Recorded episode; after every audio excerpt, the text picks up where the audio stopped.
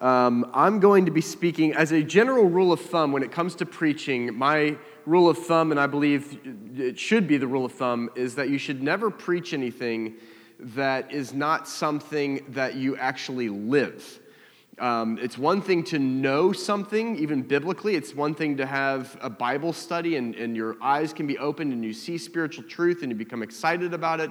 You shouldn't preach those things until you've actually lived uh, through it. And, and when it integrates into your being through faith actions and it becomes part of who you are, then you can actually impart it. And that's, that's, uh, that's uh, relevant to both preaching as well as just as Christians, as we share things with other people, uh, the danger of doing the opposite, of course, is that you become a hypocrite. And if you read the Gospels, Jesus doesn't really take too kindly to hypocrites uh, who lay burdens on people but don't lift a finger to do what, the very thing that they teach themselves. Uh, today, however, we're doing a little something a little different in that um, I feel as though I'm sharing out of what God is doing in me. Um, if that makes sense. So you're about to hear a window into my soul of how God is stretching and challenging me.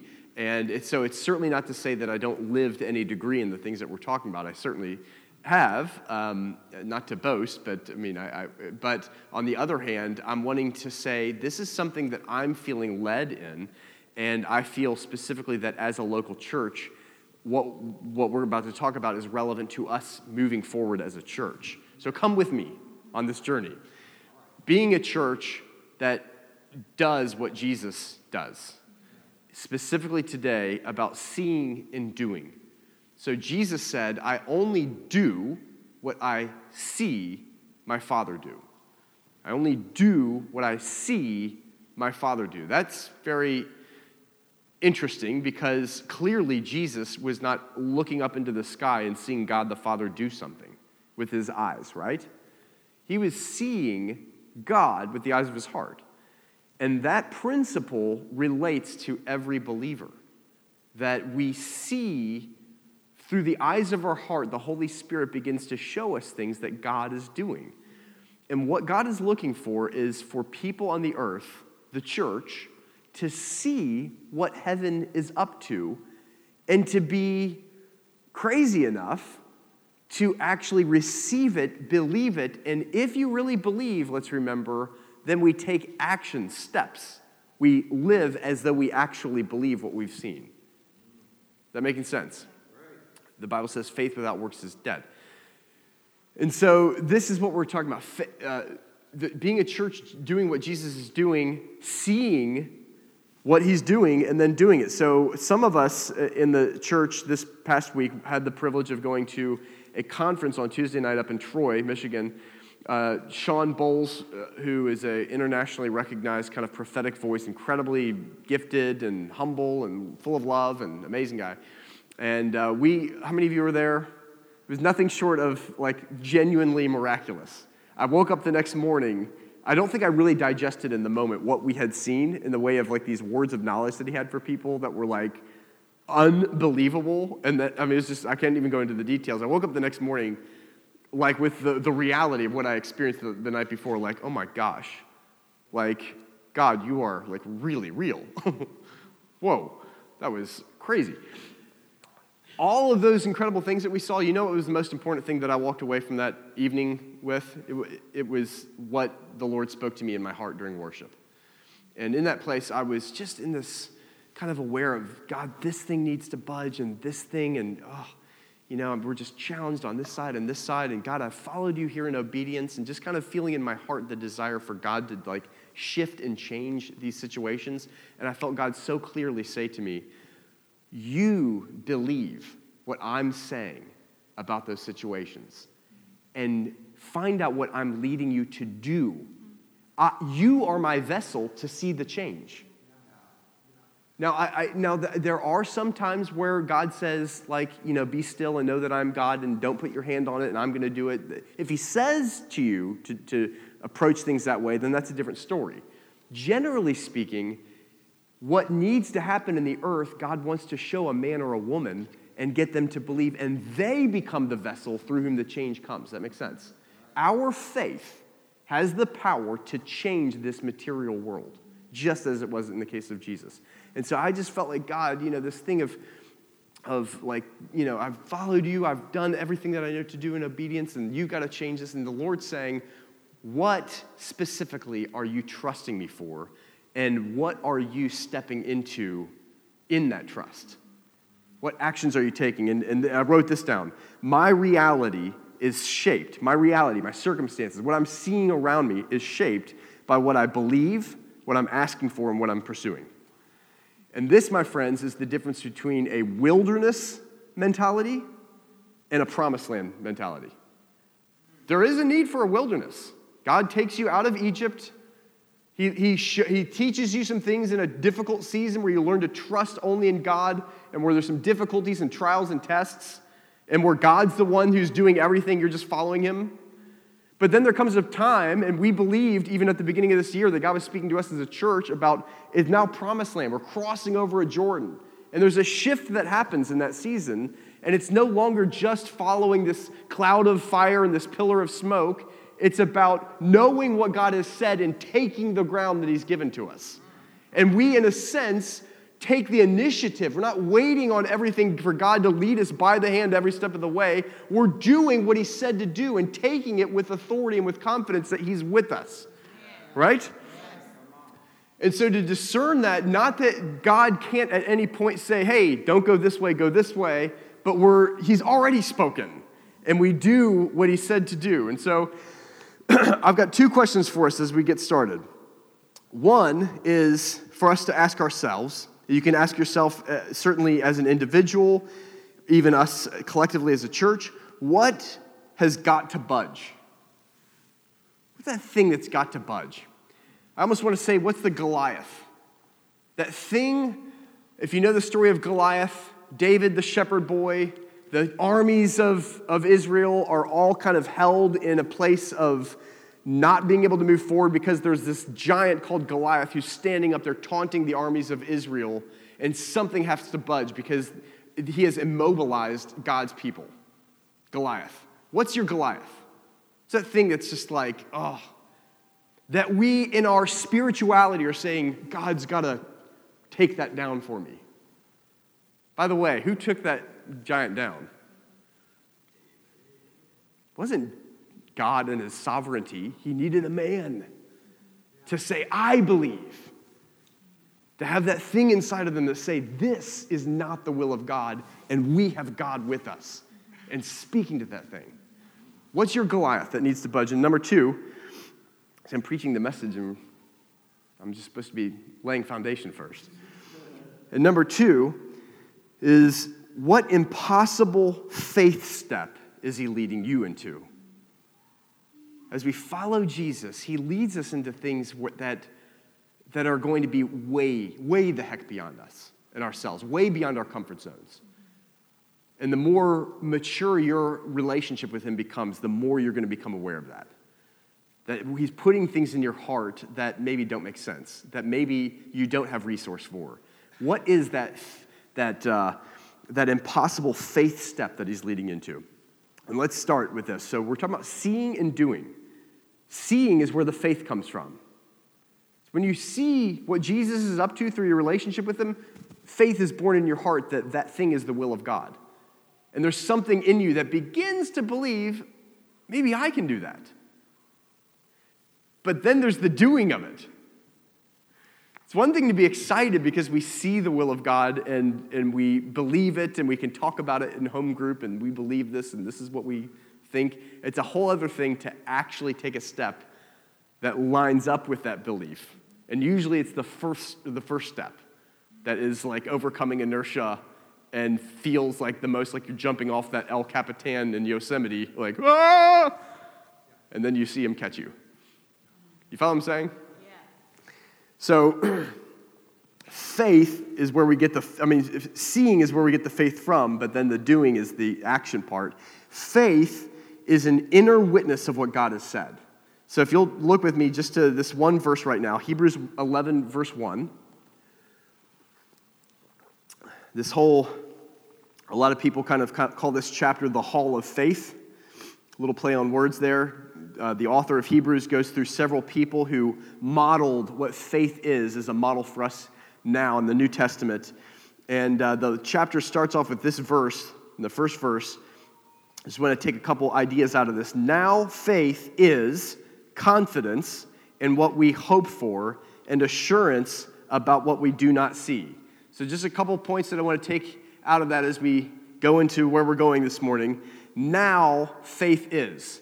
And I know that maybe it's a little, a little cheesy, but it is very true that those first three words are actually relevant. Now, faith is. Now, faith is. I know he's just kind of saying, now, faith is the confidence, but now, faith is. And what am I saying by that? Faith cannot be in yesterday, it's now. Faith cannot be in the future, faith is now. Your faith will always be something right now. God is saying, What do I do with it? Faith about something yesterday, there's no relevance. You can't go back there, and you can't even do something now in the future, if you know what I'm saying. Faith requires action, and action can only happen now. Now, faith is. Faith is confidence in what we hope for, and it's assurance about what we do not see. The author is saying there that we are hoping for something. Where does the confidence come from that gives us the right, can I say, to hope for something? Or where do we get the assurance about something that we don't even see? Where does that come from? That is faith. Faith is a supernatural thing that happens inside of the hearts of a believer. It happens for the first time, by the way, when you first become a Christian.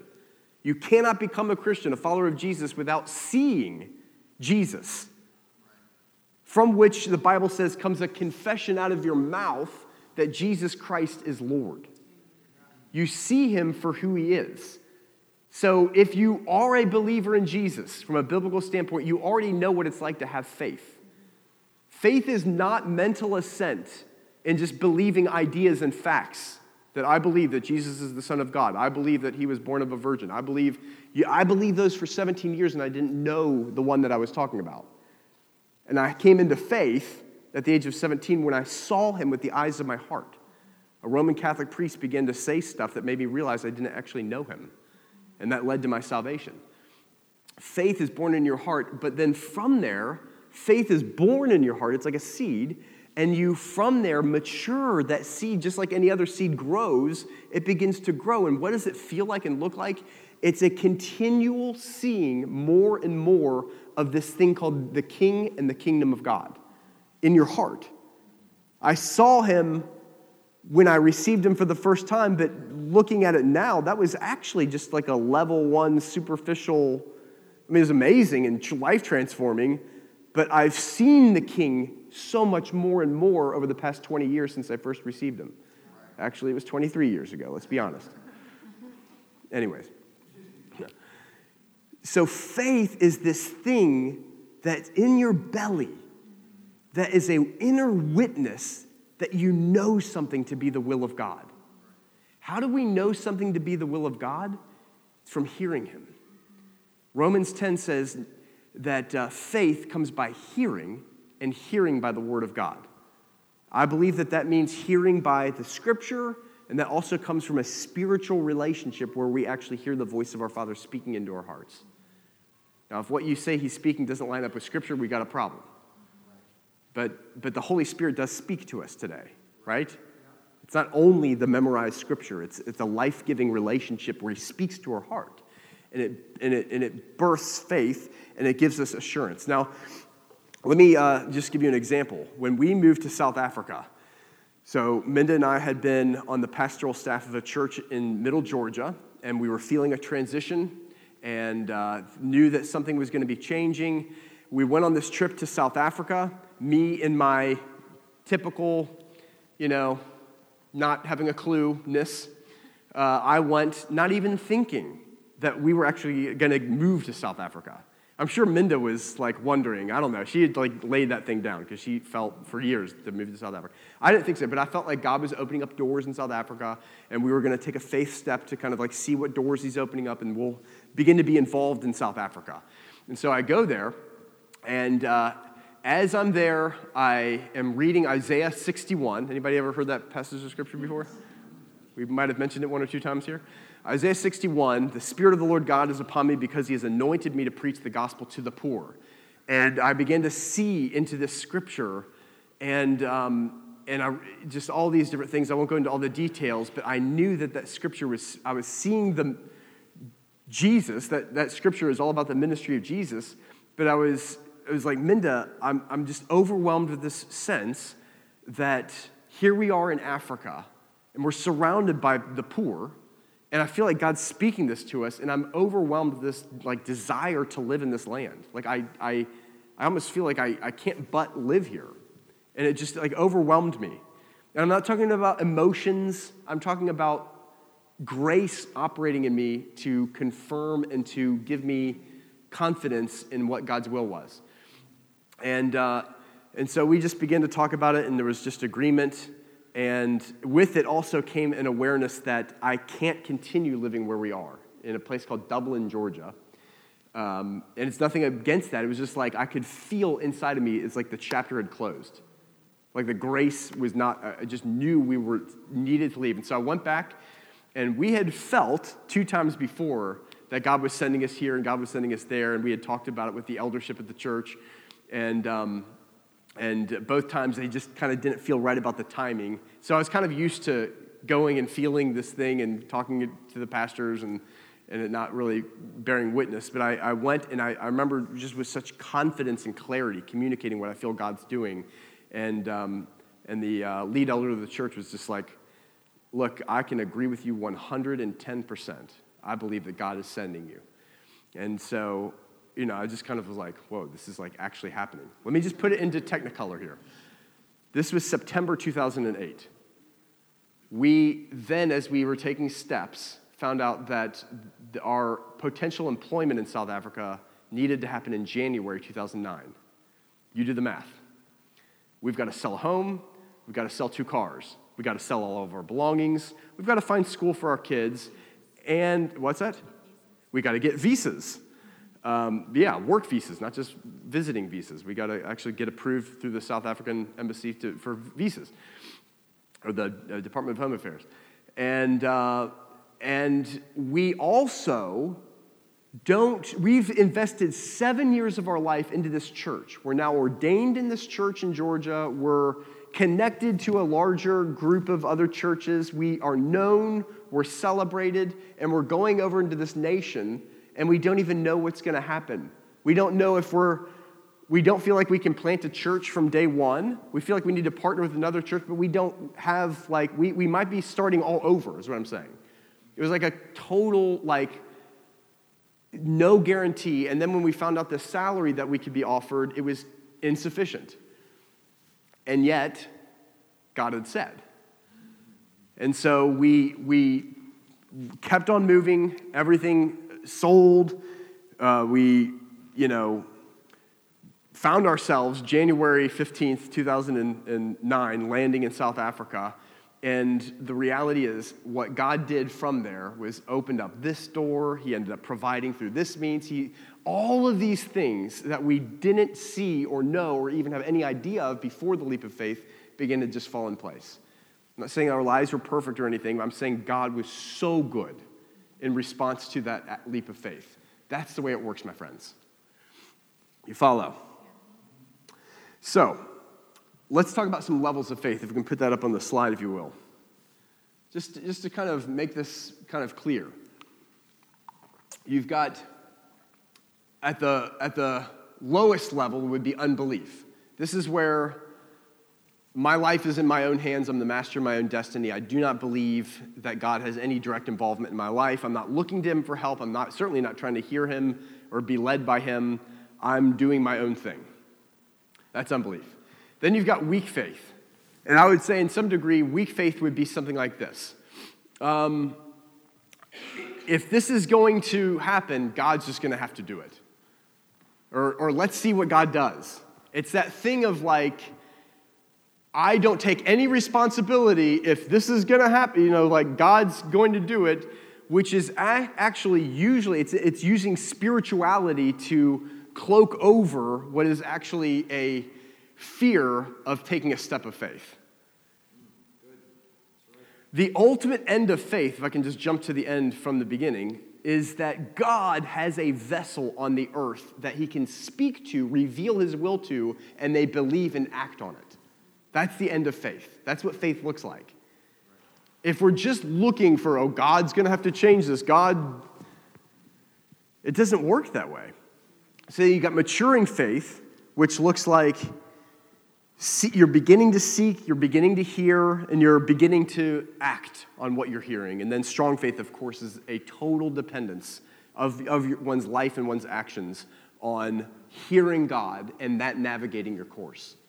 Usually, it being completely beyond yourself, outside of your comfort zones, but you've learned you cannot lead yourself, God has to, and you've got to hear Him. That's faith. So here's the next point. If we can just, you can take that off the wall if you want to. God uses people, and we've already said this, but, but faith requires the people element. And in fact, if you've ever thought about it this way, why did God send Jesus? the Son of God, into the earth. Why? Why didn't God just like come rescue us? Why did he have to come in the form of a man? Because he's chosen from the beginning to use man. He gave authority to man on the earth. He has chosen to do his will on the earth through people. And even the undoing, the paying of the penalty of sin, had, had to happen by a man. Faith operates through you and me. The will of God is done through us. So if you don't believe me, let me just remind you of a few things. When God wanted to build an ark and rescue kind of like all the animals in the earth and two of a kind, did he like take the cedar wood and the gopher wood and just sovereignly make an ark? What did he do? He spoke to Noah. Why?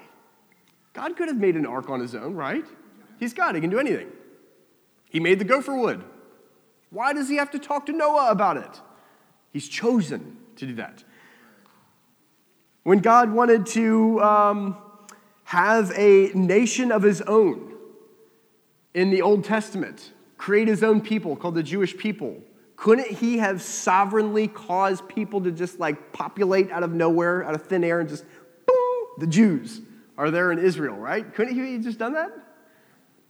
But who did he speak to? Abraham. And he had to tell Abraham, you got to leave your father and your nation and your country land and go to a land that I will show you. In other words, leave everything that's comfortable, everything that you're familiar with. I'm going to do my will through you as you follow me. Because the will of God always comes through faith. When God wanted to confront Pharaoh and the Israelites were later held in bondage in, in Egypt, did he, he could have just released Pharaoh, called Pharaoh to die or something like that, right? But he spoke to Moses. Are you catching my drift here? I'm going to keep going. because we, we need to see the overwhelming, reinforced idea throughout the scripture that God has chosen to use people. And for us to stop asking God, or God's going to have to do this, or this kind of like idea of spirituality that where God's saying, I want you to hear me. You're my chosen vessel. I want you to hear me, and I want to do through you what I want to do, and for you to enter into being my representative on the earth. Does that sound blasphemous? Because Jesus was accused of blasphemy for saying that exact same thing. Moses, uh, Uh, excuse me, yeah, Moses led the, the children of Israel through the Red Sea. Joshua led the children of Israel to cross over the Jordan to go into the promised land. Obviously, he could have just caused the water to part, but it required the feet of people to step into that Jordan for God to then part the, the waters of the Jordan. Same with the Red Sea. When Goliath, as we mentioned earlier, was taunting the armies of the living God, God could have sovereignly taken Goliath down. Am I right? And yet, the shepherd boy had to go up and face Goliath. God uses people. When, when fire needed to be called down from heaven, uh, to show the prophets of Baal that their God is not real and the one true God, Jehovah, is the one true God, it required who? Now, this is a little bit of a theology school kind of thing now, but yes, Elijah. There, there was a man involved who believed and stood for on the earth when no one else around was believing, who knew the truth and believed the truth and acted on the truth, and God acted on that. That's the way this thing works. And finally, 2,000 years ago, when the gospel was preached to the poor, miracles were being done, disciples were being made, the sick were being healed, blind eyes were open, lame were walking, dead were being raised, it required a man named Jesus. And he still operates the same way to do through people like Paul and John and Mickey and Tamora. So if you'll look with me to James uh, 2.14, and we're going to read this. Uh, James doesn't mince his words, by the way. If you're looking for somebody to pat you on the back and tell you you're doing well, don't read James. James chapter 2, verse 14, and we're going to read uh, quite a few verses here down to uh, verse 26. And I just want you to, as we're reading these verses, to allow these words to penetrate into your heart and to define your orientation with the way you're approaching God today and this week. It says, What good is it, my brothers and sisters, if someone claims to have faith but has no deeds? Um, maybe if I could put actions where the word deeds are used, just to make it more the way we talk, but has no actions. Can such faith save them? Suppose a brother or sister is without clothes and daily food. We've got plenty of that in Detroit. And if one of you says to them, Go in peace, keep warm and well fed, does that actually help the poor? but does nothing about their physical needs, what good is it? Verse 17. Listen to this. In the same way, faith by itself, if it is not accompanied by action, is dead. I can have faith inside of me, which is life. It's the Spirit of God, the living God inside of me, showing me His will inside of me, but it's in this material world dead. It's non active. It doesn't have oxygen in its lungs, breathing and causing life to happen as long as I don't put action to that faith. It doesn't actually do something in this world until a person does something. Show me your faith without actions, and I will show you my faith by my actions. You believe that there is one God. Good. Even the demons believe that and shudder. I love how he puts that. You believe in God, and that puts you on the same faith level as a demon. In other words, that is not the end of faith. Verse 20, you foolish person. Do you, do you want evidence that faith without actions is useless? Was not our father Abraham considered righteous for what he did when he offered his son Isaac on the altar? That's, if you think about that, a hectic statement right there. Abraham going up with his 12 year old son and about to put a knife to kill his own son, believing in God's word. You see that his faith, utter sacrificial, absolute surrendered action to God, obedience to God, you see that his faith and his actions were working together, and his faith was made complete by what he did. And the scripture was fulfilled that says Abraham believed God, and it was credited to him as righteousness, and he was called God's friend. You see that a person is considered righteous by what they do and not by faith alone. In the same way, was not even Rahab the prostitute considered righteous for what she did when she gave lodging to the spies and, and sent them off in a different direction? As the body without the spirit is dead, so faith without action is dead. So let me ask you a question here. Why is it that we speak or ask in prayer or think in terms of God will do something independent of us. In other words, why do we ask, why, based on everything that we've just said, why is it that we're still asking God to do this thing out there? Or God, like, God's got to move this mountain for me. Why, why is that? And let me ask you this if I, which is the case every single morning, want a cup of coffee when I wake up, and it literally is the case every single morning. Um, what do I do with that? I get up and I go and I get the espresso thing, the is it espresso or cappuccino? What do you call it? yeah, espresso, and I get the grinds, and I put it in, and I put the water in, and I put all these things. Why? Because I'm absolutely confident that that is going to produce the coffee, right? If, I want, if I'm believing that something is the will of God, that, I, that there's a, something needs to budge in my life, or if I'm believing that there's this faith step that God's requiring, this next thing that He's leading me into, why do I ask God do that? The reality is, He wants us to step up and say, God, what do you want me to do about this? How do I address this thing? So, a couple points on what kind of can we do now. First of all, I would say if you feel like, man, I don't even know if I have faith. I, don't, I, wouldn't even consider myself necessarily a follower of Jesus. I'm not sure if I'm convinced in Jesus. Or maybe I'm just like really weak faith. Like, you know what? Awesome. In fact, the admission of such a thing is, the, is kind of the beginning of Jesus being able to actually work in your life in that, in that area. So if you want to grow, but you're like, I'm not, I'm not even there, I got two things for you. One is the turning of the heart. Paul says in 1 Corinthians, uh, 2 Corinthians chapter 3, at the end of that verse, uh, end of that chapter, he says, when the heart turns to the Lord, that a veil is lifted from our heart and we're able to see him. And it's in seeing him, as we said earlier, that gives us faith.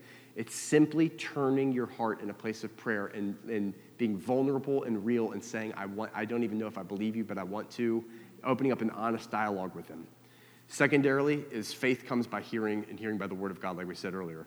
And I would say if you really want, if you're really wanting to grow and develop your faith, start reading scripture, but not out of duty, out of the desire to have your faith grow and asking God to speak through that. And if you desire help with that, feel free to talk to me because I've gone through a long journey of kind of, you know, discovering what practices work and that kind of thing. Talk to me or talk to whoever, you know, that you have a relationship with here, whose, whose faith you admire. A couple other thoughts. How many of you want to grow in your faith, by the way? Okay. Challenge to you, challenge to me this morning. Be specific. Be specific with our faith. So, what I'm saying is that, as an example, when David or the, all the Israelites were facing Goliath, David didn't say, Well, you know, God is with us and God is not with them, so I mean, I don't want to say how God's going to do it. I mean, God might want to blow a mighty wind and blow Goliath off the hill, or we can never know how God's going to move. So we're just going to huddle together and we're going to pray about Goliath, guys. And we're going to, and God's going to take him down. And we, we declare, we declare that Goliath, you're going down. Let's pray, guys. It's not what he did. He was incredibly specific to a point that some of you might actually accuse David of being presumptuous. How can you say that God is specifically going to do it that in that way? How can you say that? Because God loves when his kids get creative with their faith and partner with him and have the audacity to say, I'm a child of God and I can even declare, based on my knowing of what his will is, what should happen and trust for that to happen. And here were David's words that he spoke to Goliath in 1 Samuel 17 46. The Lord will deliver you into my hand, not at some point today. And I will strike you and take your head from you and give the bodies of the army of the Philistines to the birds of the air today. That's pretty specific language, is it not? That's not God is going to maybe cause your heart to stop beating when we pray, it was, well, that would be specific too.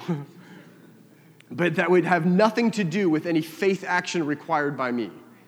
David needed to walk up to Goliath, five stones in hand, absolute impossible odds, and know it's the will of God and be able to declare something to be and to be trusting for some specifics. And I want to say over us uh, this morning and over even myself, what is, what is God, what's the faith step? What's the thing that needs to budge? Can we put some specifics around what that needs to look like? And have the audacity, because God loves audacious asking and knocking and seeking. He loves it. He loves it. When we say, This is the will of God, and I'm going to ask you for something that's impossible. Be specific. Secondly, a point about what it is that we're talking about, especially with the f- impossible faith steps that he's leading you into. What you have is going to be insufficient. Do it anyway and do it with expectation. I'll say that again. When God leads you, what you have is going to be insufficient. Do it anyway and do it with expectation. When David went up uh, to Goliath, what did he have? He had a sling and he had five stones. Goliath had a freaking armor bearer because his shield was so huge that uh, somebody else had to hold it for him. And he had armor all over him, and, and David had to have the impossible striking the forehead between an armored helmet to somehow knock this guy down dead. It was like a one in a million chance. It was insufficient for the task. People were trying to put somebody else's armor on David. David knew this isn't me. It doesn't fit. It's not. It's not. This is. I've got. You know, I've, I've been used to the sling and the stone. I can. I can do that. Bad strategy, right? But it's what he had. And so every time God, when we were called to come back to Detroit, back to America after being in South Africa, I can remember sitting down with a guy named Greg Garrett. He was a pastor and he was the leader of the church that Anton and Ange Cater, that couple that were, that were coming that we said earlier. I sat down with him because I felt like they were the ones that needed to transition the church. And I sat down with Greg, who was leading the church they were a part of, to say, here's what I'm sensing. God, I feel like God's calling us to Detroit. I feel like Anton and Ange in your church, I feel like they're the ones. And he was like, look, I, I, I, know they're supposed to lead a church. I didn't think the time was yet, but as you're talking, I just feel faith in my heart. I believe this is right. He said, what about you? Like, what do you, how do you, how are you, how are you you gonna do this? And I'm like, uh, well, you know, we're just trusting God. He's like, okay, so what, you know, what kind of cash support? What, you know? Uh, yeah, about that. Um, nothing. And I wasn't expecting anything, you know, from him whatsoever. And, uh, and he says, uh, Well, let us at least pay, because Anton was going to come in in October of that year to transition the church. Let us pay him, continue to pay his salary October, November, December, so that Sandton City Church can continue to pay you in your first three months of, of, uh, of living in Detroit. And so that was kind of like the beginnings of God making clear. But what my point is, when God called us to Detroit, there was zero. I don't even know if we had the five stones. Like, nothing, but it's in the step. Taking steps as if it makes sense when it doesn't. Uh, you almost feel like you're faking it. Do you know what I'm saying? You take steps as if this thing is real, and then you start to discover it is real. He just doesn't let you see it until the aftermath of, of the step of obedience.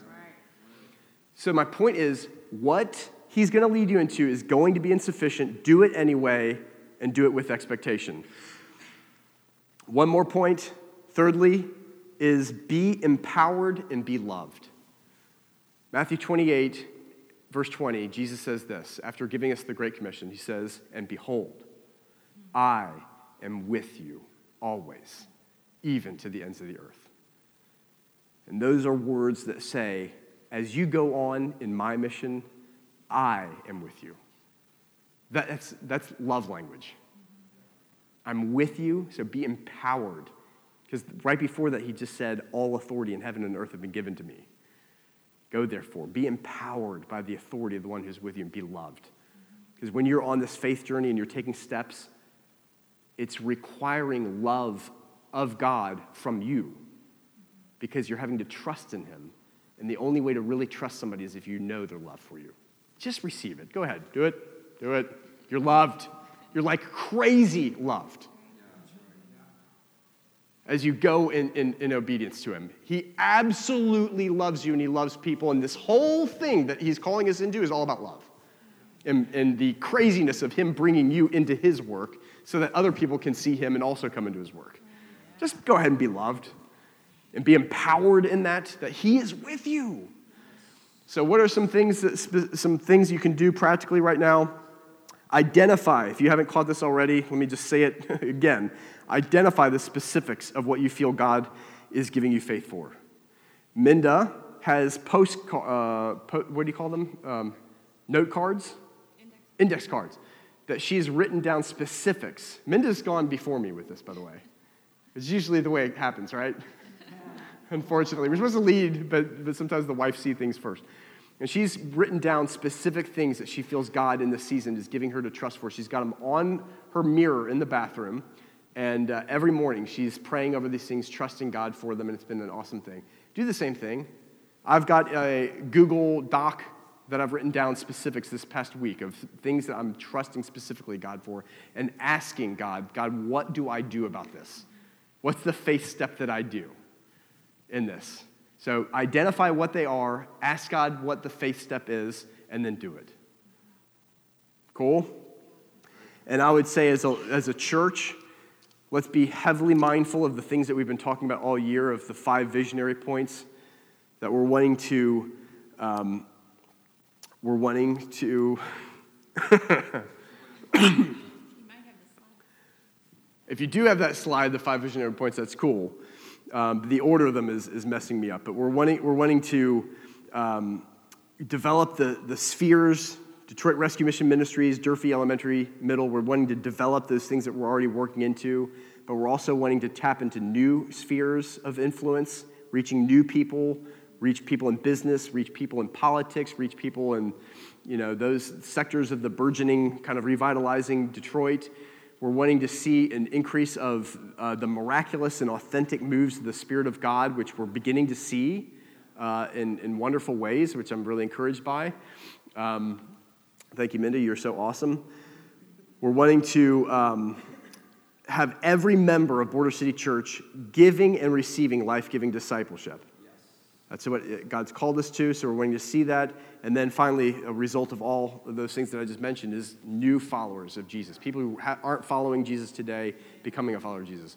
So let's begin to, let's not just like have this list. It's important to have this list.